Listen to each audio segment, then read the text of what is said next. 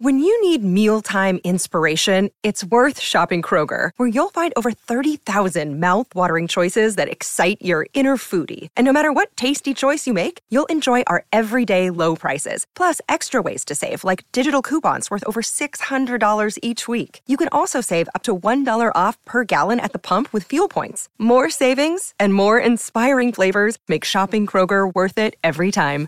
Kroger, fresh for everyone. Fuel restrictions apply.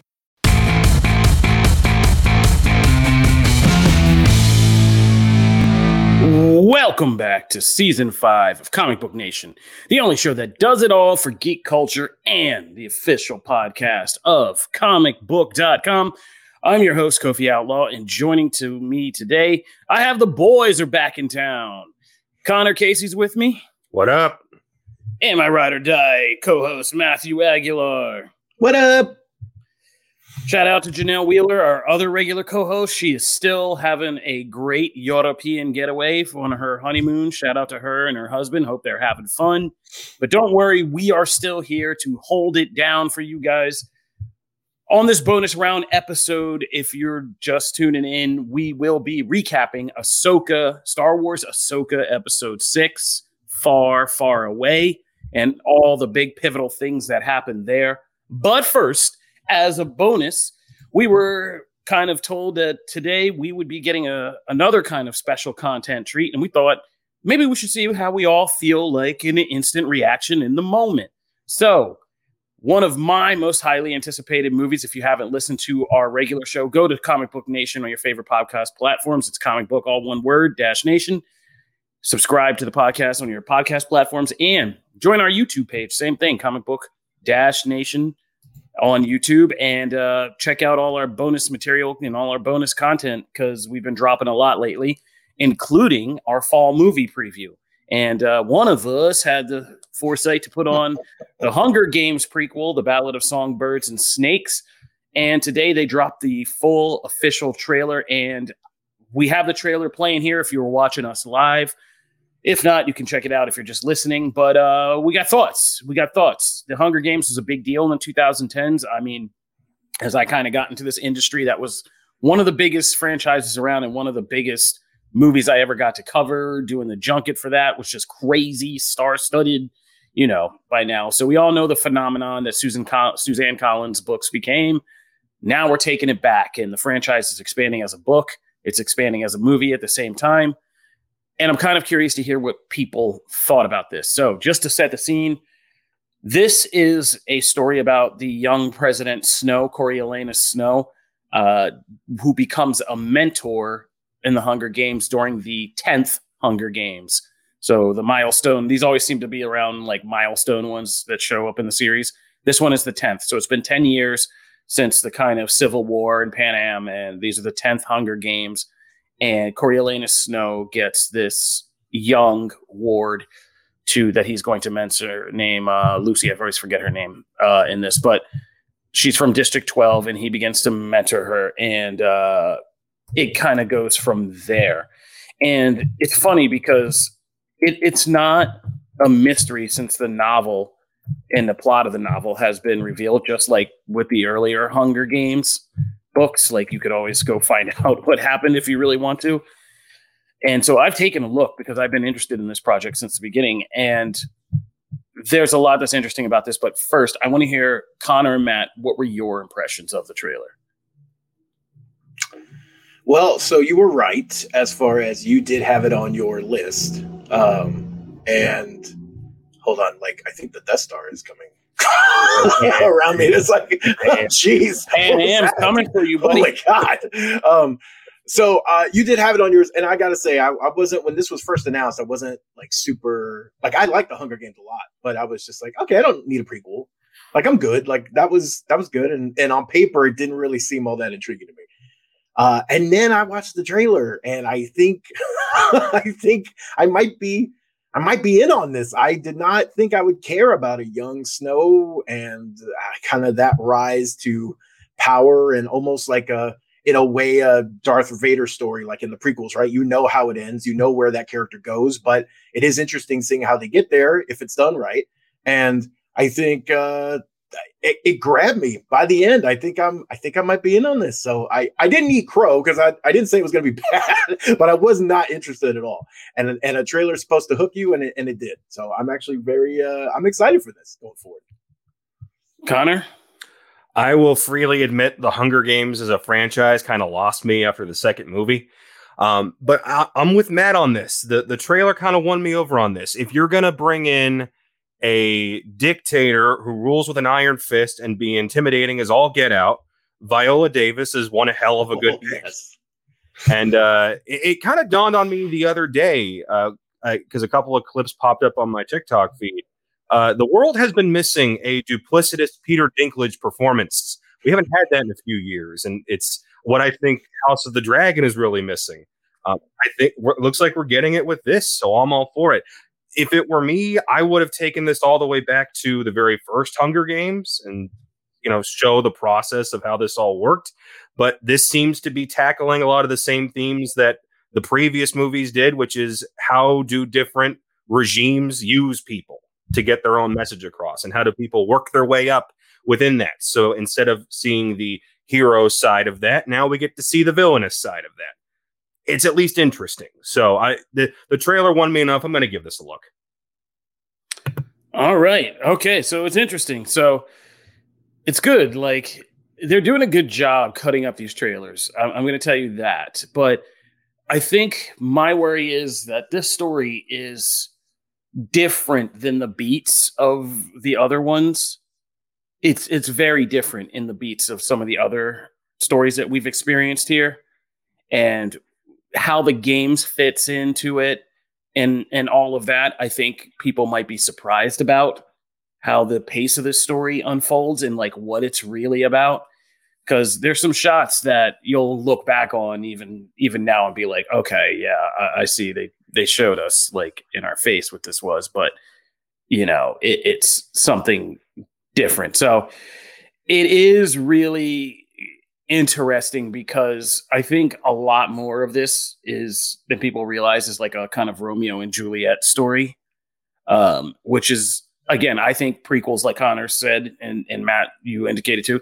I think like in order for them to be valid, you have to do something unexpected and show us that a character we we we thought we knew had a very different kind of time of it before we got to know them at that stage and I think there's they do a good job with this about who President Snow is and kind of sussing out more because he's such a arch villain in the original Hunger Games, but sussing out like why this a whole psychological backstory for like why he's particularly kind of fascinated with Katniss and and everything that she does and why he eventually goes to lengths to just destroy District 12. And all of this is kind of wrapped up in a story that is going to be a little bit more unexpected that I think people are realizing. So I'm curious to see what what it, the viewing experience is of this and how people come out of it.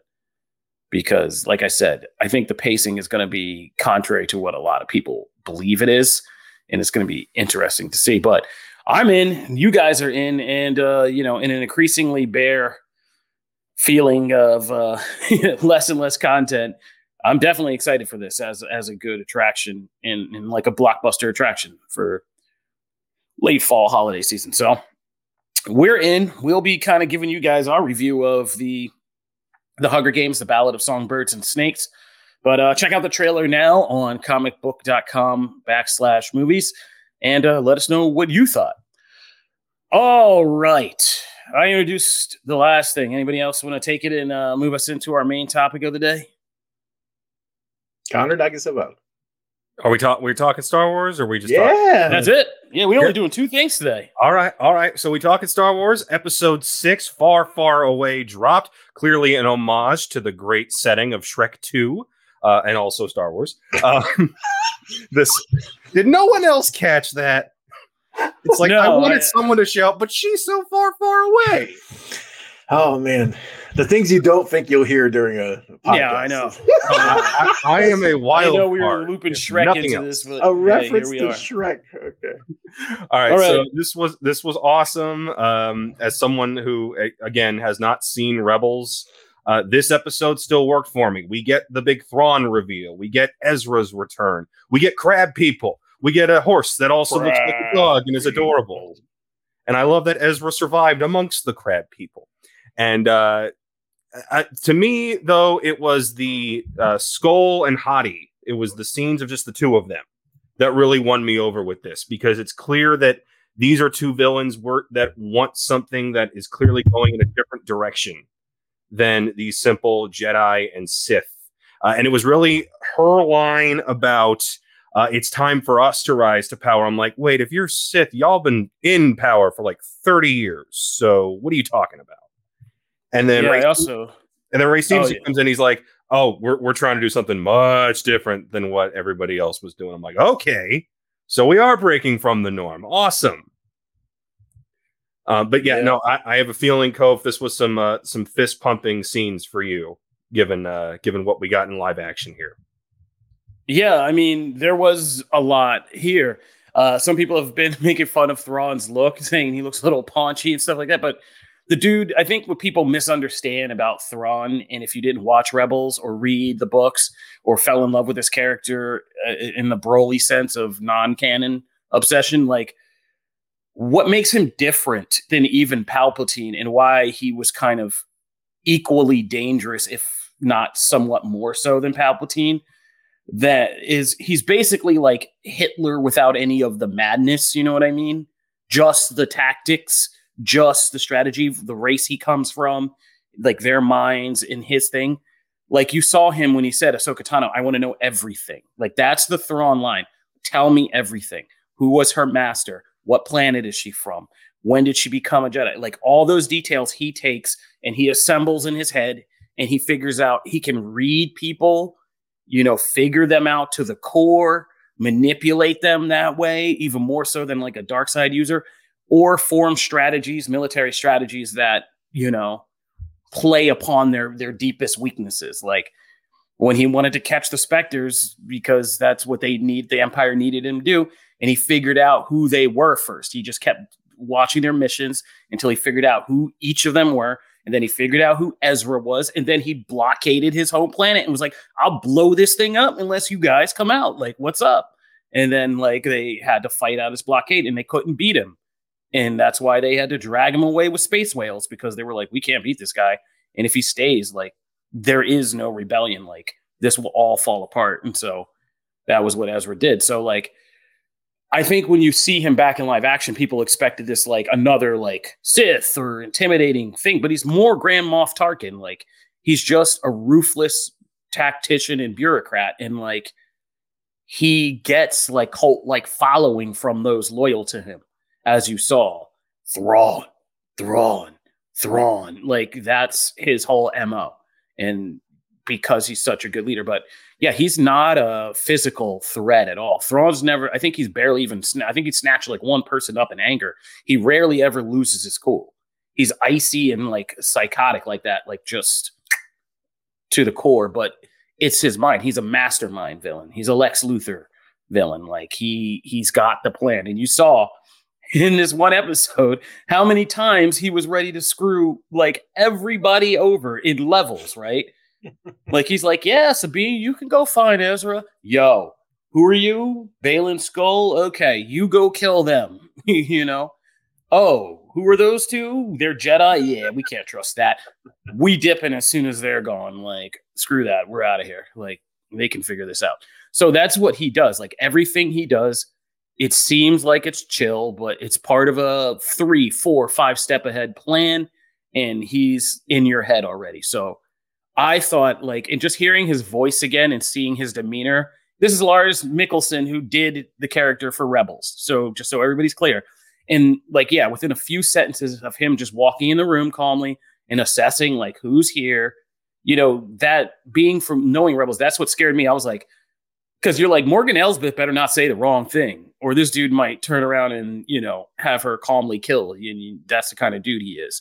And so, like, there's even real fear amongst him around the villains. So you're like, oh, okay. And uh, yeah, uh, producer Peter's in there. Like, yeah, uh, Peter points out, like, yeah, he's a cultured man. He's like a Hannibal Lecter. Like, he studies an entire planet's culture, their music, their art. There was a big art arc in Rebels about him taking some important artwork, I believe, from uh, Hera's people, the Twi'leks, and then like, yeah, he wouldn't, and so they were trying to get it back from him because he was just again studying cultures before he dismantles them.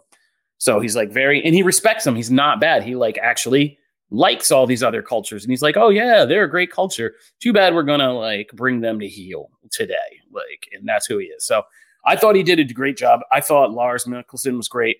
I thought that uh, what you call it, um, Eman was even better, like because he didn't play Ezra before. So this was him again, like Natasha Lee Bordizzo having to step into a popular character. But I thought in just like that one scene, I was like, oh yeah, that's Ezra. Like kind of smarmy, got that little Han Solo smarmy streak, kind of a good kid. But you know, Ezra's whole thing in Rebels was going away from the dark side and learning to kind of like do things like tune in with animals, right? With the Lothal wolves, which were a big thing in Rebels because Filoni loves wolves, or the Purrgils, which let him pull Thrawn in space. So he had that kind of Star Warsy, I can talk to creatures and and be friends with creatures type aspect of the Force inside him. So it was just it made sense to see him with the crab people, kind of hanging adorable. out. And, and, yeah, just they were funny. I loved how good, well dressed they were too. They're I was so like, why well are Yeah, they're impeccable. Crab people, they're like, we might be under shells, but we gonna keep it fly. Um, yeah, no, that was good. And that's one thing I loved about this episode, and I've heard some other people say this. Like, it was a bottle episode of everything I you love about Star Wars and was in the original trilogy. There were creatures. There was like family kind of friendship bond stuff. There were villains that were both kind of dark side magicians and witches, and the simple kind of fascist empire thing working together, right? You had, you know, adventure quests. You had even like a little bit of Riddick funny animal bonding between Sabine and a dog. Like, you know, you had good action sequences with both lightsabers and practical blasters and all that. And Beskar, even. I love Beskar, by the way. Like every time it gets blasted, the sound it makes, I'm coming to love that as much as lightsaber sounds. So it, it had everything like you could typically want from a Star Wars story except Ahsoka. Mm-hmm. and is this gonna? I'm just wondering now. Is this gonna be like a, a thing? Is this gonna be now a common theme we should be like getting ready for in Star Wars TV shows? Like, hey, it's this show about this person. Except for this episode, we're gonna take a detour into this person's story. And I wasn't listen. I I still love that Mando episode of the Book of Boba Fett. I was not as mad as you guys were about that. I think that it worked in this episode because I think Natasha Lee really did her thing and like has really owned Sabine as a character who was a very dynamic character in Rebels, but she has really made it her own. And I didn't mind following her. I think she carried this episode pretty well, but that's just me. How do you guys feel? Um, I mean, look, I agree with you on overall in the episode. I thought this was uh this was a pretty kind of classic episode of, of Star Wars television, which I which I adore. It had a little bit of everything in it, and I I don't know, I got all the warm and fuzzies um as when we got to the planet, and I, I don't ever look at it as a you know a bait and switch or a kind of moving off the character in a bad way when it's a aspect of the story that has been a major part of the story thus far uh, or a character that has been a major part of the story thus far. I only ever look at stuff, and this goes in comics and movies and, and other types of media. Like anytime you're branching off a story and the main character is not necessarily featured as much, uh, it's to me it's fine as long as other things are moving forward and other main people are involved. It's only when characters like show up out of left field, you know, that haven't been referenced at all, and you're like, hey, we're just gonna spend some time with Ted, you know, and who the hell's Ted? I don't know. and then people are like, well, what? Well, where's all our other people? Sabine's been a major part of the show from the beginning. So I to follow her and also to understand that she's on a different like we knew she was in a different place with all these other characters. So they're going to have to set something up before you know Ahsoka gets there. I I was totally fine with it. Like next episode, I assume some of that stuff will branch closer. Um, but uh, I mean, look, this did have a lot of helmets. Okay. This had this had everything I wanted. Okay. This had a cool lightsaber fight. It had adorable creatures. I thought they were snails. I thought they were little cute snails with like little jackets on and stuff. They were adorable. I love them. Uh, and then uh, it had no. Well, okay, so it didn't have one thing. Uh, no chopper. There was no chopper in this episode. I was very sad. Um, but other than that, I mean, I was I was really happy with it. I thought Thrawn. I did laugh a little bit because I was like, wow, this is like the least imposing imposing villain ever. Thrawn, Thrawn is like, you know, like someone you meet at, you know, the smorgasbord. You like go over there, you're like, hey, buddy. And it's like, hey, guy. And then he's just like, but he's so threatening once he starts talking. but he's just like, oh, hey, it's like your grandpa from, you know, whatever. And then he starts talking, and you really see like the how his mind works. And I thought that was, I thought they did a good job of that. Uh, and I agree with you as far as like knowing who Ezra was, but not being intimately familiar with the character as they were played on Rebels, uh, this person just felt like Ezra. I assume as you hear them talk and you see the little shot of them back there, it's like, okay, I get the I get the feeling. It made sense. It was like chemistry. And so, uh, man, for someone who hasn't been as up on that stuff, you know, as you, I I loved this episode. And I don't take it. I again, as long as we don't go three episodes without Ahsoka being a main player, I'm fine with it. I don't care. You know. See, I don't get the complaint on that because we just spent an episode where Ahsoka's on a dream quest. Yeah. now the plot needs to start moving. Yeah, forward. it was all well, about her. Yeah. I, I I didn't want to say I told you so, but I think when we plotted, I, I get I got more Thrawn because we predicted what we thought was going to happen in the last three, and I got more Thrawn in this than I thought. He was in the middle. I thought he would appear at the end, so uh, I thought there would be also more Ahsoka in this, but I knew that episode five was going to be what happened in the world between worlds when Ahsoka was hanging on, and it was all about that side of of the story. Um, and so I knew episode six would be heavily focused on Sabine, Morgan, all them, and what happened in that other galaxy before you know while Ahsoka was figuring out like how to get there. So I, I wasn't surprised by that at all. Now, Kofi, it's it's being mentioned in the comments by Peter are all those troopers zombies? Are they smoke like Marrok was? What's what's the deal there? We don't know yet. They're just defined as I mean, in lore, there has been, you know, the witches of Dathomir are defined by kind of being able to do this magic that can heal somebody from seeming death or bring people back from the dead. That's how Maul got back after getting cut nearly in half, if you ever wondered. Like he crawled back to Dathomir and the sisters repaired him using magic to save because he's a son of Dathomir.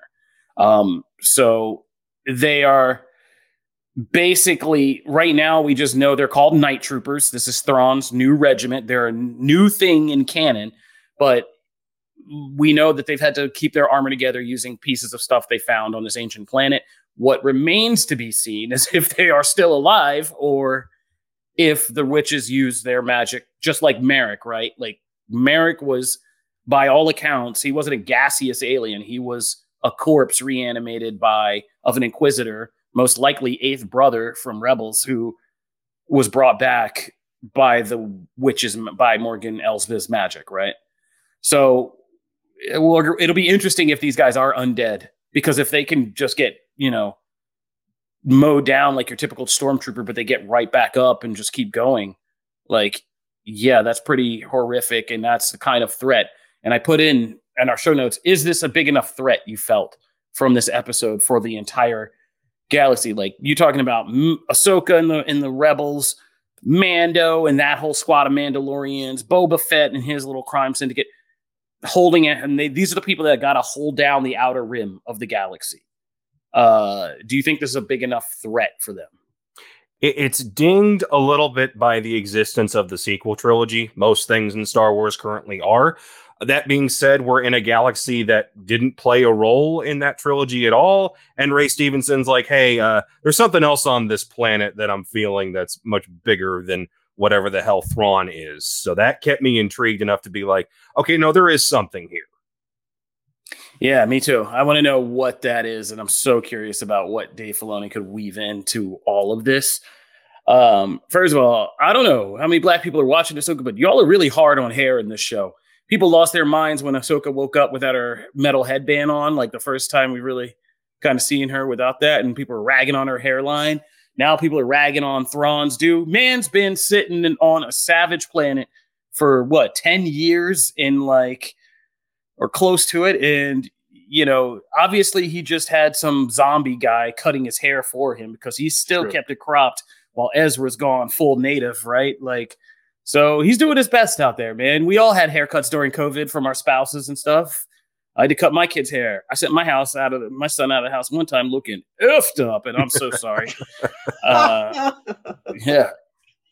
So yeah, you know, you do your best when you're stranded, Gilligan's Island style. You got to, you just got to do your best. But um, yeah, I, I think the troopers are a big deal. I want to know more about them. And again, I think while I'm happy Thrawn's back, I I am very curious, and I like how they're kind of seeding this into stuff. And I and I'm curious where they pick up that thread because there's only two episodes of this left. I don't think they're going to do unless they just do some major Marvel style like third act like oh we didn't know there was a giant CGI monster buried under here the whole time like it's a Purrgil shark or something you know like i- unless we're doing that I feel like it has to be something that's going to play out in other content of Star Wars which makes me curious what that would be because I hope they didn't have a bigger plan for Baylan Skoll because that can't happen now. And I would understand if they did, if there was something like a gray Jedi thing or something that they did, or whatever the new dark side thing is, because that would be interesting to me. Um, but you know, unfortunately, we wouldn't have Ray Stevenson do that because life in this timeline. But I do want to know what that's about because yeah, there's so many hot button words, especially this episode like I didn't train you to be a Jedi. I trained you to be something greater. And like it's like, okay, what are we talking about here? What are we talking about here? But by the way, I, I did get at you guys, Star Wars fans. I wrote a piece about something that Clone Wars did that I think a lot of people m- like are misconceiving. And we talk about this in the comic book offices. People are kind of arguing based on last episode that Anakin's Force Ghost was like it was him as a force ghost but he's truly balanced now because he has the light and the dark side and he can go between vader and himself like seamlessly. It's like the dark side is not werewolf powers guys. Like that's not at all. And this is the misconception. People think like the light and the dark side are these two sides of a balance and they got a lot of that from the imagery of the trinity in clone wars mortis arc which had these force wielders who each represented a side and their father was the balance between them. But the force in the dark side and light aren't a trinity. The dark side is literally the corruption, perversion, imbalance, or disruption of the force. They make their lightsabers by taking a normal force crystal, kyber crystal, and making it, killing it, making Bleed. it bleed. And yeah, so they're the cancer on the force. And they're a cancer that eats the force. Like they just change it into something else. And it's painful for others. And it's painful for the Sith Lords there's not one Sith Lord that has gotten their power without horrible things happening to them. Palpatine got fried by his own power. Vader's anger and ambition led to him getting burnt up and surviving and living hell as a machine who got pulled apart and rebuilt all those years. You just keep going back and or any real true Sith character in this, and they always get screwed by their own power. They live in pain and torment. Their apprentices, Maul, Asajj Ventress, they've all talked about this. So there is no like, oh, I can strike a perfect balance between this. That's not a thing. That's why the gray Jedi thing is so weird to get your head around. Duke It- just kind of got sad. Yeah. It's- He's just really sad. Everybody else like new legs and no arms, and he's like, "Nah, it's just really sad." Well, I mean, Dooku was never, but he was never going to be a Sith Lord. He was just a pawn, right? I know this is fun. He was just Sidious's ca- cannon fodder while he looked for a real powerful apprentice he sensed in Anakin. So, like, he was just a pawn, and that's what the Sith does. He got screwed over and killed, right? And then when he got killed, he was looking at Sidious like, "Wait, what?" And then he just got murked. Do so, it. like, yeah. So it's just like, yeah, you can't balance those two things out. So I'm so curious about like what Baylan and Shin Hati are like talking about and what kind of concept that they launch because I want to see this and I want to see how they stick that particular landing. Also, one other thing I wanted to note after kind of the rug pull of Luke's return in Last Jedi, which I know controversy, I was happy we didn't do that again with Ezra. Like, he just is who people knew from the show. He's not like, and now I'm old and grumpy and I got a beard and I live with crab people. Go away. None of that crap. We're not, we're not, we're not doing that again. Not drinking crab milk from like a female crabby. No, none of that. Just trying to gross you out with it. Yeah, no. Yeah. A bunch of Yeah. nun crabs running around in the background. You know. Sequel trilogy just gets funnier and funnier every time, like as this all unfolds. The It really does. movie It is just gets so weird. bad. it just gets weirder and funnier and weirder and funnier. Oh man. All right, but uh what do you guys final question, what do you guys want to see? Yeah, Peter Peter is our producer Peter, you are uh, Peter's on this about these night troopers being undead threats. Um yeah, he thinks that what Thrawn had was loading up from the catacombs were caskets for more zombie troopers. Yeah, that'd be interesting. Again, if Star Wars goes Walking Dead on us, I'm not opposed to it. Like there is precedence for it. Like if you've ever played any of the Jedi, uh, Jedi Fallen Order or Jedi Survivor games, A lot of zombies. yeah, a lot of zombies. You have to fight a lot of zombies because of the witches of Dathomir. Um, and they're tough opponents, and it's it's freaky, and it's a freaky element to Star Wars that I wouldn't mind seeing. And there's a whole visual sound effect language for it with the green smoke and the magic and glowing eyes. And yeah, man, I just want to see Enoch, Captain Enoch, get his moment now with that gold face. He's got a. I, I hope I get to see him pop off and do something really crazy. Ill, but like, oh, you know what's going to be bugged out? I hope they got Temuera Morrison back and he got and he gets to play like zombified versions of these things, or like, is there some couple clone troopers left and it's like one of them and he's like Enoch or something? That'd be dope. If it's just a random stormtrooper, that's not quite as fun. But seeing zombified Temuera Morrison would be real cool as just a little Easter egg. But uh I think on my back half, yeah, I want to see. I need answers. I mean, we got the answers about Thrawn and Ezra. I need to know what this power is, why we came to this galaxy. If there was one underwhelming thing I thought about this episode, I was like blow. I was like had my mind ready for like, like literally, I didn't know what I was going to see. This is still very Star Warsy feeling this place, and so I I do hope that I was basically going to see more weird stuff about what is unique and about this galaxy outside the normal limits of the galaxy. And I hope we get some of that. Um, obviously, I want to see another rematch of Sabine, Ahsoka, and then maybe fighting together. Sabine, Ezra, and Ahsoka fighting together against Baylan and Shin Hati in a final third match would be dope. Like, and I really want to see that. Uh, for me, I just kind of want to see what this ultimate threat is. I want to see how they wrap up Ray Stevenson's arc, if if they do, if there was a plan for that, or if they had to go back and be like, well, he he died, so how do we deal with that for future installments? And uh, I've been hearing so much hype about Ezra as a Jedi. I got to see him in action. I can't just be like, hey, I'm a guy in a beard. Give, give me something to do. kind of. Yeah, I hope he's studied. I hope he hasn't like withered in his abilities. He's just been hanging out like Luke. Like he better be projecting some force holograms and all that good stuff. Like he survived. I mean, if you've outwitted and survived Thrawn for that long, like it suggests you have some skill. So I hope. We yeah. I'm sure he hasn't, you know, completely let those rest. I mean, I'm on board with with you. I think uh, I'm just excited to actually see a lot of these people interact. You know, I, I'm ready to kind of see them all together uh, and, and moving towards a, a bigger goal. Um, and I, I'm, I mean, I'm excited. I'm in for the ride. I don't have any specific uh, things I need to see. It's it's won me over this entire time, so I'm in. Oh, and one beautiful thing dramatically, talk about the tricks of the dark side.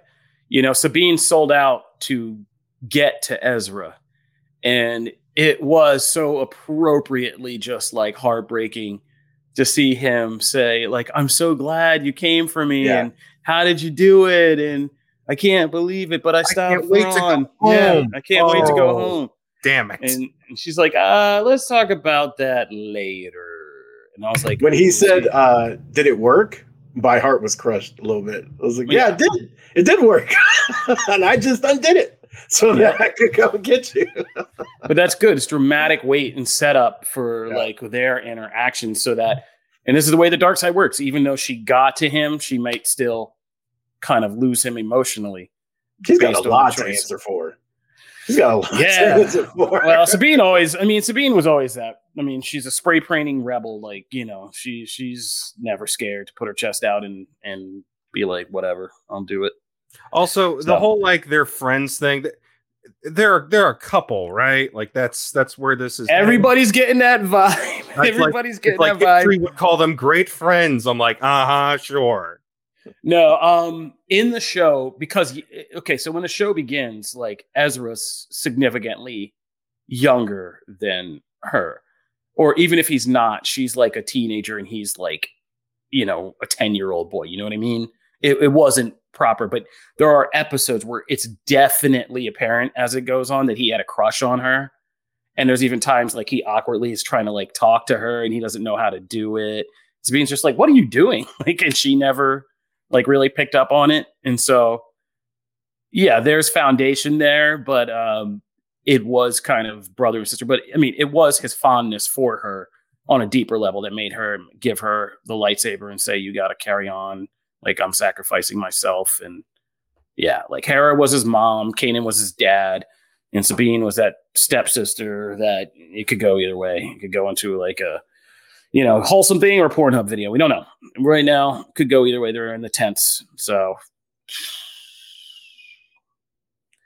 I don't know. The crab people, do the crab people get it popping like that? Do they party like that? Who knows? I mean, they did all We'll just find out kind of soon. start staring at them both when they were hugging. I was just like, you know, give That them a was- minute. That was so great.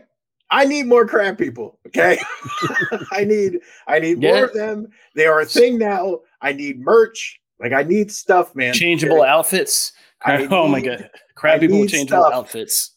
And I like the the I forget what they're called, but the you know, like the horse dog, The wolf dog, creatures. Howler. yeah, People like on them. Twitter are going to be like, I too. would die for Howler. It's like, yeah, they're why awesome. I love them. I When love he look, starts that's wagging his tail, I'm like, oh, you're just a puppy. Okay. Yeah, yeah, it's the aspect of Star Wars when she walks away and he goes this way and then he comes back. Yeah. Oh yeah. I was about to say that is straight up dog. Like he just he was like, oh man, it's getting hot over here. I'm out, and then he comes It's back so good. afterwards. I I love when Star of, uh, Wars gets the puppets and robotics and all that stuff involved. When the animatronics get involved, I just Yeah, I know they do that for people just like, Like me. you. Yeah, exactly. and it works that. almost Exactly. every time. Exactly. No, the dog was great. I mean, like I said, that reminded me of uh, both Prey and Riddick, two movies that are great about using dogs as secondary characters. Dogs that have like personality. They're always like, "I'm out. The heat's on. I'm out of here." Mhm. And they're If like, you're- "All clear. All right." If I write out. any Star Wars stuff over the next like few months, it, it might get to a situation like it did the Porgs, where I hid Porgs and header images for like a week, and Jim and Joe kept like accidentally using the images with Porgs hidden. like, "Oh my god, stop it!" so it's awesome. I did it for like a week, and I hit him in like everything. It was great. It was awesome. Yeah, you I have to bring that back. Crab people might have to bring that back. Oh boy. All right. So that was Ahsoka episode six. We got to wrap up and get out of here. But if you're watching on Twitch right now, hang out because our redheaded cousin podcast, Phase Zero, will be up with the latest Marvel goodness on this Twitch channel right after us. So stay tuned for that. But uh we got to get out of here. And yeah, man. I mean, overall, I'm I'm thinking like Dave Filoni and them swung with the fences, but I am enjoying Ahsoka a lot, like week to week. It, it's I can't wait to fire this up. I'm glad that it's on prime time. I'm glad they're doing that with for Loki season two and Marvel. That's a big thing to talk about with Phase Zero today. Um, but yeah, man, it, it's it's kept me talking and like in slowly but surely, I think it is chipping away at bringing people around to more of the animation and who these characters are and what their journey has been. Even if they're just going through like, give me the essential Sabine. And Disney Plus has been there for you. They are saying, watch this. This is the essential Ahsoka you can watch, it's like iTunes. So go check that out. Um, can't wait to see. And I'm so curious what how this franchise, the Star Wars TV universe, progresses from here. We haven't had any confirmed new series titles, no new announcements. As far as we know, the only thing coming for sure is Mando season four at some point and this event film. And that's it. Andor season two has nothing to do with this. Bad Batch has nothing to do with this. So it's like big things are happening in this series. And I don't know if jumping into an event film right now seems too rushed. You know, I, I feel like there has to be something else, but I'm curious to see what that is. All right, we are at the end of our time. This is Comic Book Nation's bonus round episode where we're doing Star Wars Ahsoka recaps. We also gave you our instant reactions to the first big trailer for The Hunger Games, The Ballad of Songbirds and snakes. If you're just now getting in the show, be sure to go to your favorite podcast platforms and look for Comic Book Nation. That is comic book, all one word, dash nation. And subscribe to our quickly growing and awesome YouTube page, which is comic book, all one word, dash nation, uh, youtube.com backslash comic book, all one word, dash nation. Be sure to be back with us on Friday for our regular lengthy live show where we will be talking about, we will be talking with Yeah, a buddy. very special guest this week. Acclaimed comic writer Tom King is joining us. We will be talking about the new Wonder Woman comic and a whole bunch of other good stuff that we can't wait to go on. But uh, Tom King on Friday, so definitely tune in for that. This is Comic Book Nation. You can find me at Kofi Outlaw. You can find me at Connor Casey CB. You can find me at Matt Aguilar CB. And we will see you out there. Be sure to enjoy some Star Wars, some other great content, and join us live on Friday. Comic Book Nation. Peace. Later. Deuces.